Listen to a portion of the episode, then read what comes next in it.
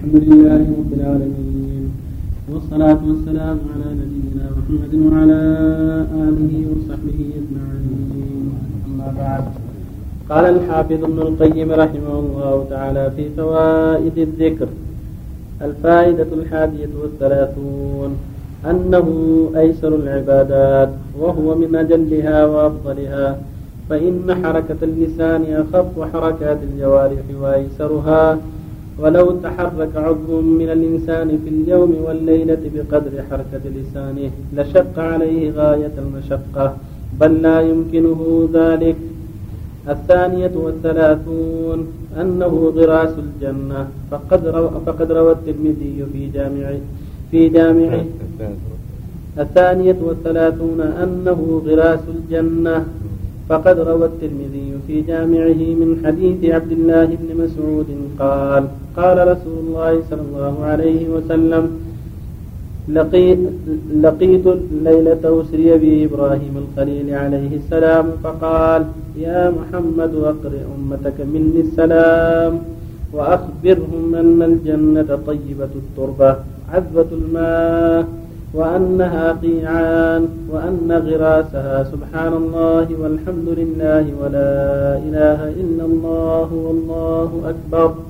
قال الترمذي حديث حسن غريب من حديث ابن مسعود. وفي الترمذي من حديث أبي الزبير عن جابر عن النبي صلى الله عليه وسلم قال من قال سبحان الله وبحمده غرست له نخلة في الجنة. قال الترمذي حديث حسن صحيح. الثالثة والثلاثون أن العطاء والفضل الذي رتب عليه لم رتب عليه لم ير لم يرتب على غيره من الأعمال. ففي الصحيحين عن أبي هريرة رضي الله عنه أن رسول الله صلى الله عليه وسلم قال من قال لا إله إلا الله وحده لا شريك له له الملك وله الحمد وهو على كل شيء قدير. في يوم مئة مرة كانت له عدل عشر رقاب وكتبت له مئة حسنة ومحيت عنه مئة سيئة وكانت له حرزا من الشيطان يومه ذلك حتى يمسي ولم يأت أحد بأفضل مما جاء به إلا رجل عمل أكثر منه ومن قال سبحان الله وبحمده في اليوم مئة مرة حطت خطاياه وإن كانت مثل زبد البحر. وفي صحيح مسلم عن أبي هريرة رضي الله عنه قال قال رسول الله صلى الله عليه وسلم لأن أقول سبحان الله والحمد لله ولا إله إلا الله والله أكبر أحب إلي مما طلعت عليه الشمس. وفي الترمذي من حديث أنس أن رسول الله صلى الله عليه وسلم قال من قال حين يصبح أو يمسي اللهم إني أصبحت أشهدك وأشهد حملة عرشك وملائكتك وجميع خلقك أن أنك أنت الله لا إله إلا أنت وأن محمدا عبدك ورسولك أعتق الله ربعه من من النار. ومن قالها مرتين أعتق الله نصفه من النار. ومن قالها ثلاثا أعتق الله ثلاثة أرباعه من النار. ومن قالها أربعا أعتقه الله تعالى من النار. وفيهم عن ثوبان أن رسول الله صلى الله عليه وسلم قال من قال حين يمسي وإذا أصبح رضيت بالله ربا وبالإسلام دينا وبمحمد صلى الله عليه وسلم رسولا. كان حقا على الله أن يرضيه. وفي الترمذي من دخل السوق فقال لا إله إلا الله وحده لا إله إلا الله وحده لا شريك له.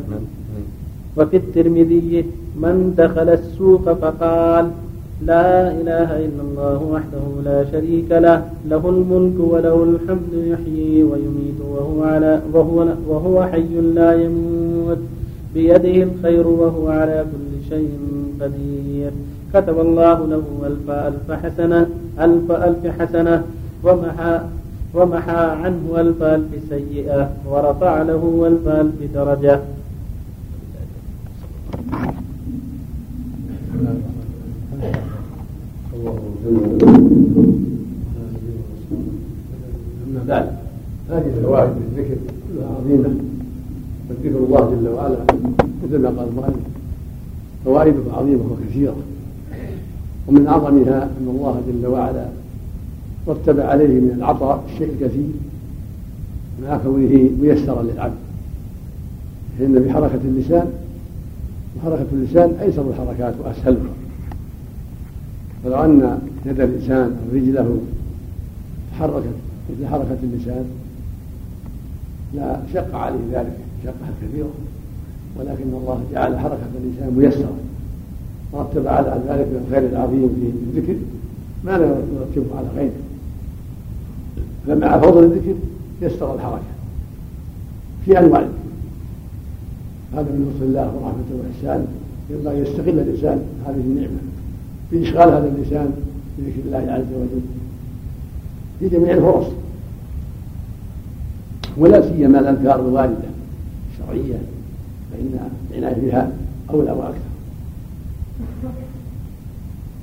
قد جاء في المعنى أحاديث كثيرة كلها تشتمل على أنواع من الذكر. فينبغي المؤمن أن يعتني بها وأن يشغل لسانه بها وأن يحفظها في أوقاتها ومما جاء في ذلك أن هذا الذكر غراس الجنة. الجنة موجودة غاية فيها من النعيم ما فيها من القصور والبساتين ومع ذلك فيها قيعان فيها أشياء يبنى فيها. ولهذا قال صلى الله عليه وسلم من بنى لله مسجدا بنى الله له بيتا في الجنة. وجاء في النصوص ذكر ثواب بعض الأعمال في البناء في الجنة في الجنة غراس في الجنة. فدل على أنها مع كونها عظيمة وفيها من الخير ما فيها هي أيضا لا تزال يزهد فيها بحسب أعمال العباد.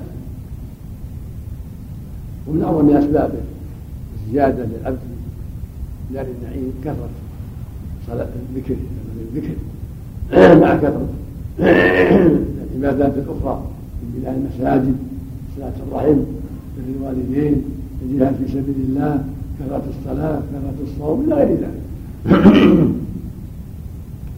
ومن أنواع ذلك الذكر فإنه غراس الجنة. ولهذا في هذا الخبر في قصة إبراهيم أنه قال للرسول أخبر أمة أن الجنة قيعان وأن غراسها سبحان الله والحمد لله ولا إله إلا الله والله أكبر. الحديث الآخر قال سبحان الله وبحمده وليس له نهاية الجنة. فالمقصود أن الأعمال الصالحة هي سبب مزيد النعيم في الجنة القصور والبساتين ومما ورد في ذلك من الأجر العظيم ما ثبت في الصحيح عن الرواية. وعن النبي صلى الله عليه وسلم قال من قال لا إله إلا الله وحده لا شريك له له الملك وله الحمد وهو على كل شيء قدير. في يوم مئة مرة كانت له عدل عشر رقاب الأمر عظيم عدل عشر رقاب يعتقها كتب له كتبت له مئة حسنة. مع أنه مئة سيئة. في حزب من الشيطان يوم بعد حتى يمسي أربعة أربعة فوائد وأربع جزاءات وأربعة أجور. إذا قال هذه الكلمة مئة مرة. لا إله إلا الله وحده لا شريك له. له الملك وله الحمد وله مئة مرة. في أول النهار في وسط النهار في آخر النهار. الفائدة الأولى أنه يعطى عدد عشر رقاب يعتقها الثاني يكتب مئة حسنة الثالثة يمحى مئة سيئة الرابعة زل ذاك اليوم من الشيطان. حتى يمسي ولم يأتي أحد بأفضل مما جاء إلا رجل عمل أكثر يعني لو قال لا إله إلا الله 200 مرة أو 300 أو 1000 مرة كان أجر ومن ذلك إلا لأن الذكر يقرر في القلب تعظيم الله والأنس به والشوق إليه والمسارعة إلى طاعته والتحدث بنعمه. والوقوف عند حدوده والحذر من معاصيه كل ما أكثر من ذكر الله صار ذلك أقرب إلى صلاح قلبه وسلامة قلبه وطهارته. فينبغي المؤمن أن يكثر من هذا الذكر. ومن هذا الحديث الصحيح حديث أيوب الصحيحين من قال لا إله إلا الله وحده لا شريك له له الملك وله الحمد وهو على كل شيء. عشر مرات كان كمن اتق اربعه انفس ولم يسلم فينبغي المؤمن أن يكثر من ذكر الله في طريقه في بيته في على فراشه في أي مكان. أما حديث السوق فهو حديث ضعيف. حديث السوق من دخل السوق وقال لا إلا الله لا شريك له له الملك وله الحمد في يميت وحي لا يموت. بيده خير وعلى كل شيء قدير. كتب الله له ألف حسنة ألف ألف حسنة. ومع عنه ألف ألف سيئة. ورفعه ألف ألف درجة. هذا الحديث ضعيف فيذهب عن المفسرين لكن ذكر الله في الأسباب في فضل عنه عند غفلة الناس يذكر الله والناس في غفلة هذا في خير عظيم وفوائد كثيرة وينبغي أن يكثر من ذكر الله في السوق في البيت على الفراش في المسجد في أي مكان. والحديث الآخر الباقيات الصالحات سبحان الله الحمد لله ولا إله إلا الله والله أكبر ولا حول ولا قوة إلا بالله. ويقول صلى الله عليه وسلم كلمتان خفيفتان على اللسان ثقيلتان الميزان حميتان الرحمن. سبحان الله وبحمده سبحان الله. مطلق على صحته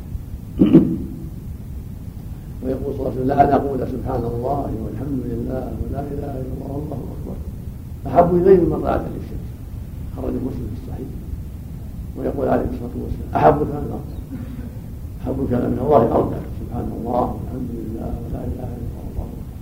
خرج مسلم في فأنت يا عبد الله حسب نفسك اغتنم هذه الفرصه هذا الخير العظيم؟ اينما كنت وفق الله الله اليك لو جز الحديث مئة مرة سبحان لا إله إلا الله وحده لا شريك له له الملك وله الحمد وهو على كل شيء قدير. بعدها مثل قبل الصلاة وبعضها بعد الصلاة. الرسول ما قال متوالي. ما قال. متوالي. لو قال خمسين قبل الصلاة أو خمسين بعدها أو خمسين أو خمسين الظهر أو خمسين الظهر خمسين العصر حصل الرسول المفروض تكون الصبح الله إليك؟ على كل حال الصبح أحسن. حتى يكون حزم من الشيطان. إذا قالها مبكر أحسن. له أحسن الله إليك. حديث أنس. اللهم إني أصبحت هذا الحديث هذا لا بأس بالإسلام حسن حديث حسن. حسن؟ في روايات أعتقه الله النار يومه ذلك. يعني العتق اللهم إني أصبحت وشيء وشيء ملائكتك وحملت عرشك وجميعها إنك أنت الله. لا إله إلا أنت وحدك لا وان محمدا عليه وسلم. إذا قال مرة اعتق الله مرة من النار مرتين نصفة. ثلاث اربعه اربعه أربعة. كلهم من النار. في الروايه الاخرى يومه ذلك. نعم.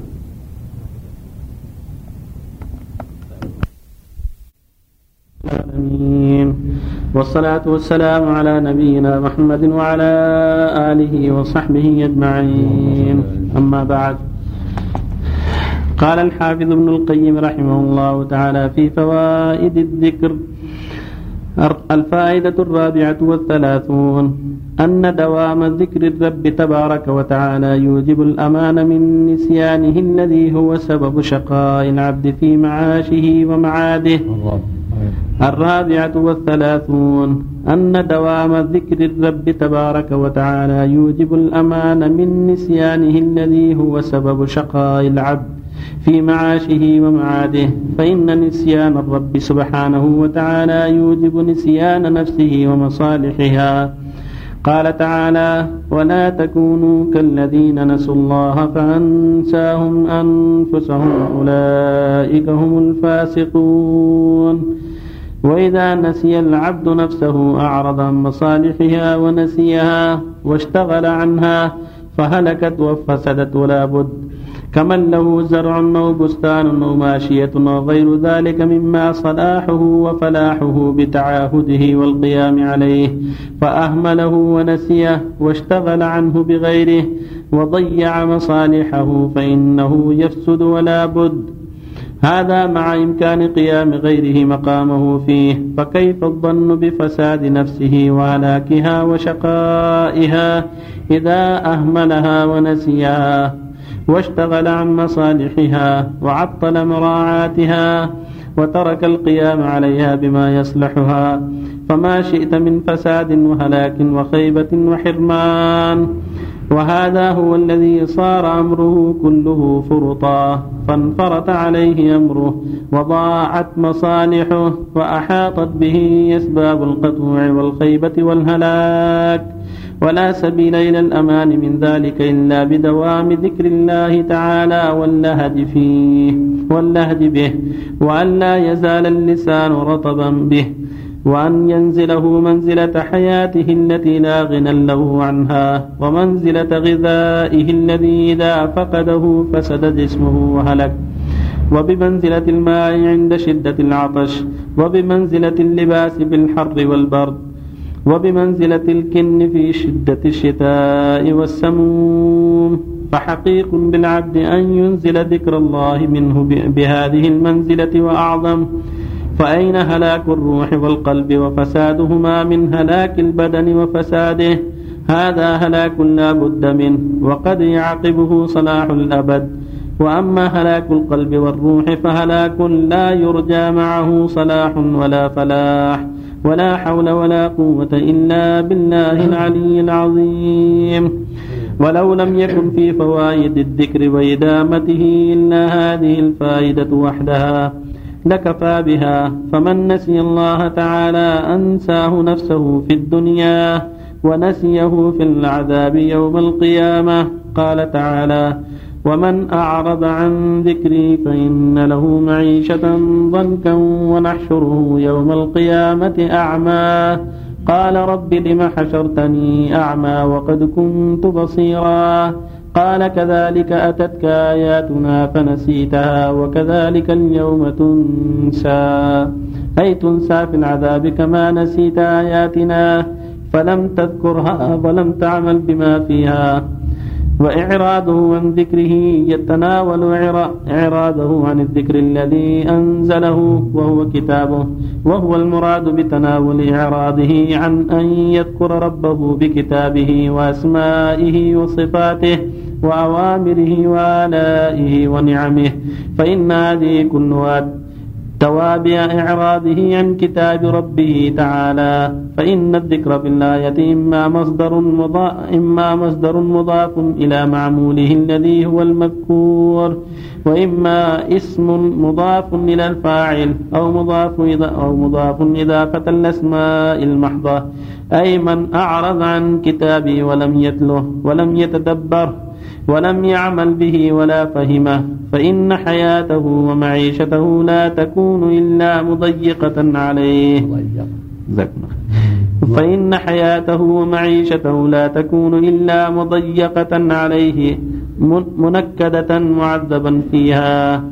والضنك والضيق والشدة والبلاء ووصف المعيشة نفسها بالضنك مبالغة. وفسرت هذه المعيشة بعذاب البرزخ. والصحيح أنها تتناول معيشته في الدنيا وعذابه في البرزخ. فإنه يكون في ضنك في ضنك في الدارين. وهو شدة وجهد وضيق. وفي الآخرة ينسى في العذاب. وهذا عكس أهل السعادة والفلاح. فإن حياتهم في الدنيا طيب الحياة ولهم في البرزخ وفي الآخرة أفضل الثواب. قال الله تعالى من عمل صالحا من ذكر أو أنثى وهو مؤمن فلنحيينه حياة طيبة. فهذا في الدنيا. ثم قال ولنجزينهم أجرهم بأحسن ما كانوا يعملون. فهذا في البرزخ والآخرة. وقال تعالى والذين هاجروا في الله من بعد ما ظلموا لنبوئنهم في الدنيا حسنة ولأجر الآخرة أكبر لو كانوا يعلمون. وقال تعالى وأن استغفروا ربكم ثم توبوا إليه. يمتعكم متاعا حسنا إلى أجل مسمى. فهذا في الدنيا ثم قال ويؤتك الذي فضل فضله. فهذا في الآخرة. وقال تعالى قل يا عبادي الذين آمنوا اتقوا ربكم للذين أحسنوا في هذه الدنيا حسنة وأرض الله واسعة. إنما يوفى الصابرون أجرهم بغير حساب. فهذه أربعة مواضع ذكر تعالى فيها أنه يجزي المحسن بإحسانه جزاءين جزاء في الدنيا وجزاء في الآخرة. فالإحسان له جزاء معجل ولا بد والإساءة لها جزاء معجل ولا بد. ولو لم يكن إلا ما يجازى به المحسن من انشراح صدره وانفساح قلبه وسروره. ولذته بمعاملة ربه عز وجل وطاعته وذكره ونعيم روحه بمحبته وذكره وفرحه بربه سبحانه وتعالى أعظم مما يفرح القريب من السلطان الكريم عليه بسلطانه. وما يجازى به المسيء من ضيق الصدر وقسوة القلب وتشتته وظلمته وحزازاته وغمه وهمه وحزنه وخوفه وهذا أمر لا يكاد من له أدنى حس وحياة يرتاب فيه بل الغموم والهموم والأحزان والضيق عقوبات عادلة ونار دنيوية وجهنم وجهنم حاضر وجهنم حاضرة والإقبال على الله تعالى والإنابة إليه والرضا به وعنه وامتلاء القلب من محبته واللهج بذكره والفرح والسرور بمعرفته ثواب عادل وجنة وعيش لا نسبة لعيش الملوك إليه البتة.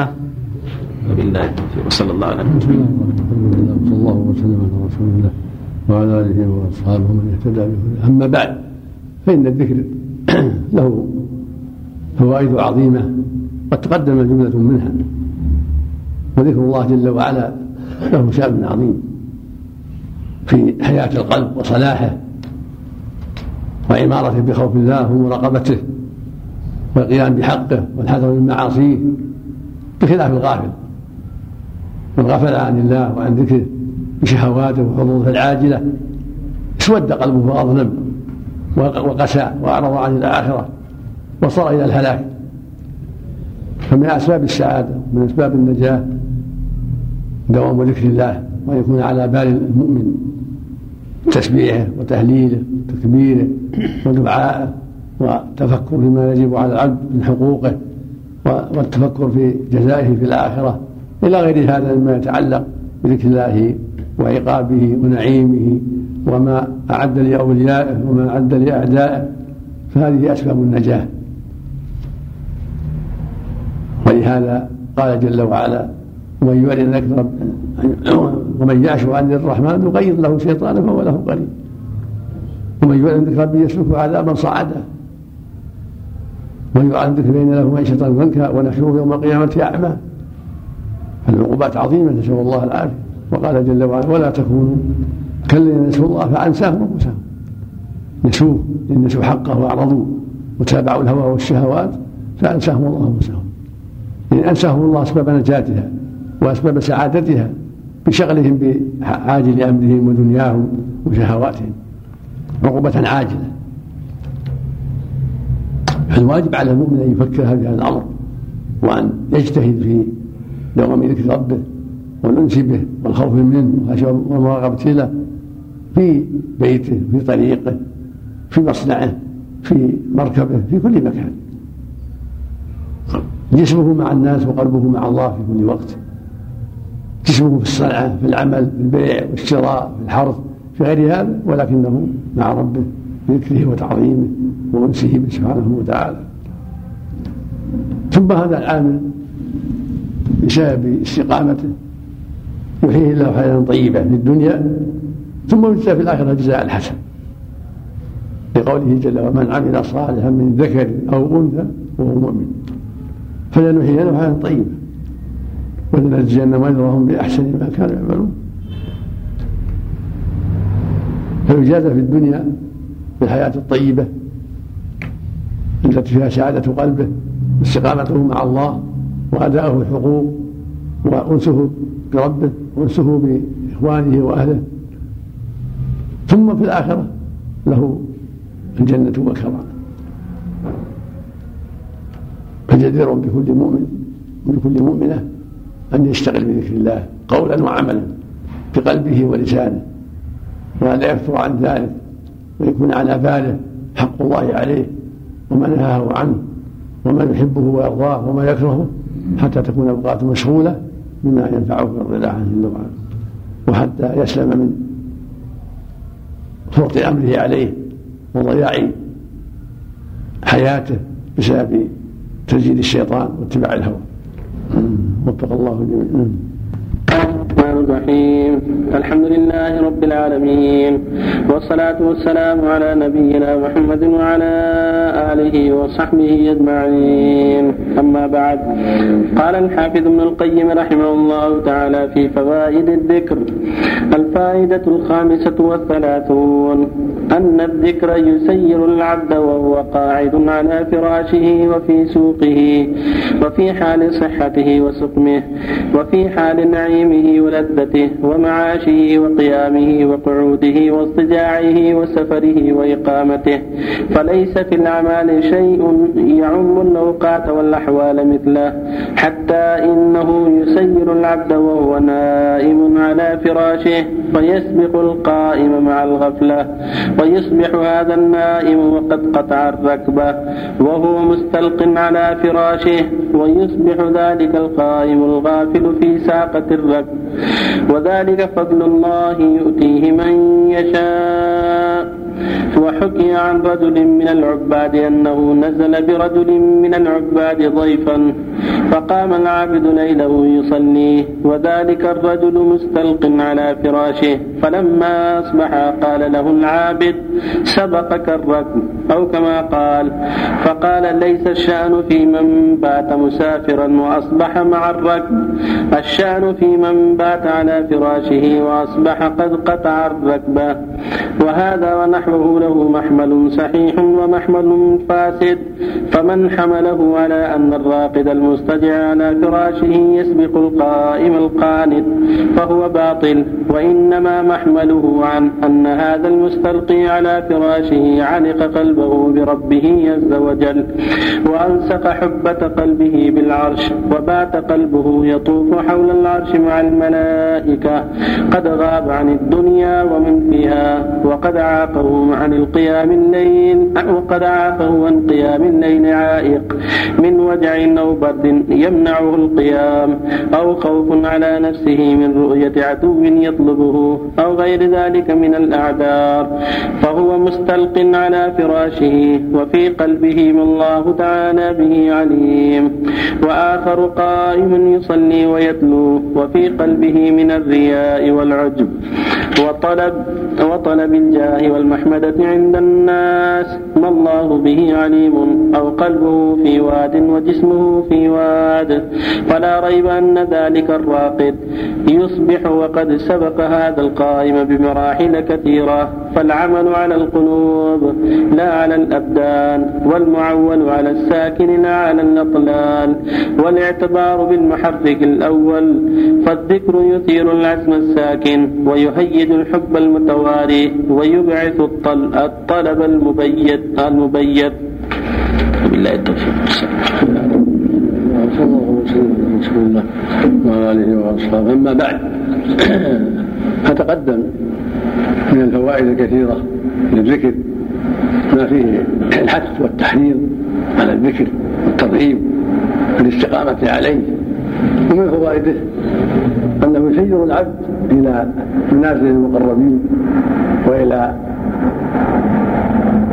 الغرف العاليه والى مرضاه الرب عز وجل وهو جالس الانسان بذكر الله جل وعلا شوقا إليه ومحبه له وتعظيما له وإخلاصا له يرفعه الله به درجات ويحط به خطيئات.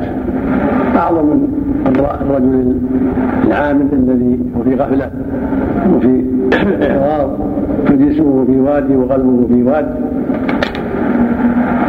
أو قد ولي بالرياء والسمعة والمنة بعمله أو لغير هذا من الآفات. أما هذا الذاكر مع المقربين ومع الأخيار بما حبه الله من الذكر مع قيامه بالواجبات وتركه المحرمات ولكنه ملازم للذكر مجتهد في ذكر الله بقلبه ولسانه وجوارحه ومما يدل على هذا المعنى قوله عليه الصلاة والسلام. لجويده بنت الحارث لما دخل عليها وهي في مصلاها دخل عليها ضحى قال لقد قلت بعدك كلمات لو وزنت بما قلت منذ اليوم لوزنتهن ثلاث مرات. سبحان الله العظيم وبحمده عدد خلقه سبحان الله رضا نفسه. سبحان الله زينة عرشه. سبحان الله مداد كلماته. أربع كلمات ثلاث مرات.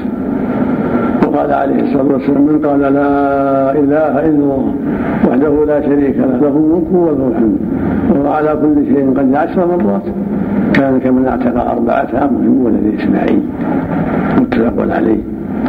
وقال عليه الصلاة والسلام من قال لا إله إلا الله وحده لا شريك له له الملك وله الحمد وهو على كل شيء وهو على كل شيء قد مئة مرة في يوم كانت له عدل عشر رقاب عدل عشر رقاب. يعتقها كتب الله له بها مئة حسنة ومنها مئة سيئة.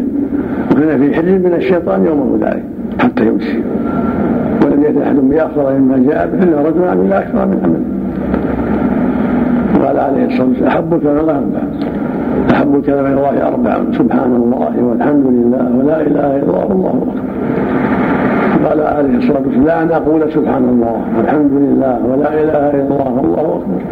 أحب إلى من طلعت عليه الشمس وقال أيضا عليه الصلاة والسلام الباقيات الصالحات سبحان الله والحمد لله ولا إله إلا الله والله أكبر ولا حول ولا قوة إلا بالله. قال أيضا عليه الصلاة والسلام كلمتان. خفيفتان على اللسان ثقيلتان في الميزان حبيبتان إلى الرحمن. سبحان الله وبحمده سبحان الله العظيم. هذا كله ينبغي الإكثار من الذكر وأنت في أعمالك في صنعتك في سفرك في سحب الماء لإبلك في سحب الماء لمزرعتك في نجارتك في حدادك. هذا الذكر يمشي معك في كل شيء الحمد لله. هو أسهل العبادة وأيسرها مع فضله العظيم. المقصود ينبغي المؤمن يكسب من ذكر الله بقلبه ولسانه. كما يذكر الله بعمله من صلاة وغيرها. يكون حين الذكر في إخلاص وصدق مع الله. والرغبة وشوق إليه سبحانه وتعالى. لا رياء ولا سمعة فالإكثار من الذكر العبد إلى درجة المقربين ويحصل له المنازل العالية مع استقامة على فعل فرائض وترك المحارم. وفق الله شيخ ولد يحيي ويميت. بعض في روايات يحيي ويميت نعم. إذا قالها أكمل شيخ أيهما أفضل قراءة القرآن أو الذكر؟ أيهما؟ القرآن هو أفضل ذكر القرآن. لكن كل شيء له وقت. وقت العصر الذكر الأذكار الصباح والمساء كان. والقرآن له الوقت كله. الحمد لله. يا شيخ هل ثبت عن النبي صلى الله عليه وسلم أنه اتكى على سيف؟ نعم. الخطبة هل ثبت عنه؟ حديث الحكم بن اتكى على عصر أو قوس؟ لكن ما ثبت السيف. ما ثبت الشيء الشيء عز وجل بقوله اللهم إني أسألك بذاتك المقدسة. جائز؟ بذاتك وصفاتك توسل بذاته وصفاته.